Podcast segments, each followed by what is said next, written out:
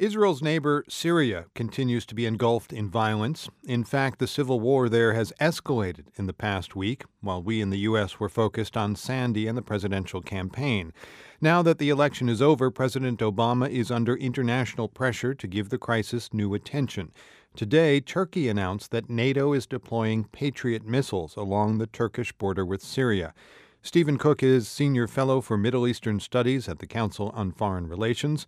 Steven, let's start with that NATO Patriot missile deployment. Uh, what are the missiles doing there? What are they for? Well, it's not entirely clear how useful Patriot missile batteries are for the Turks. There's been no indication that the Syrians are going to use their own arsenal of missiles, which are what the Patriots are supposed to defend against.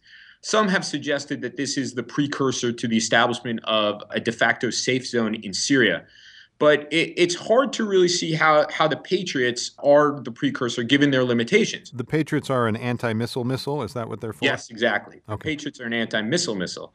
So it seems that this deployment is more about NATO and the United States in particular, as the primary actor in NATO, reassuring the Turks about their security in a, in a symbolic way.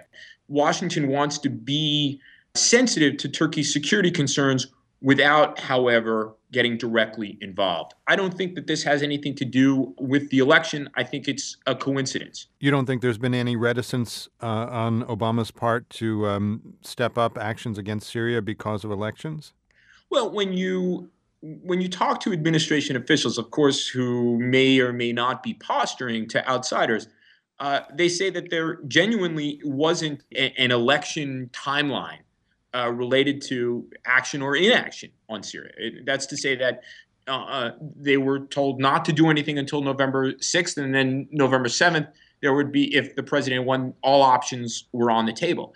I think there is a genuine reluctance on the part of the State Department, the Defense Department, and the White House to get involved in a situation in which the United States and its NATO allies can find themselves trapped uh, and essentially facing a, a, situation that's similar to the one which uh, we find in Afghanistan, uh, having been there now for more than a decade.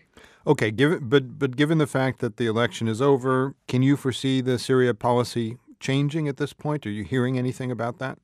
Well, we did see Secretary of State Clinton in Doha, the capital of Qatar, trying to help forge a new, more unified Syrian opposition. I think that you will probably see a more diplomatic initiative but I think that that is probably cover for not doing much in terms of military assistance to the Free Syrian Army or direct involvement in uh, in the conflict.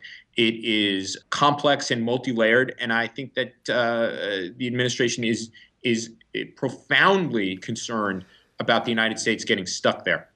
Steven Cook, Senior Fellow at the Council on Foreign Relations. Thank you. Thank you.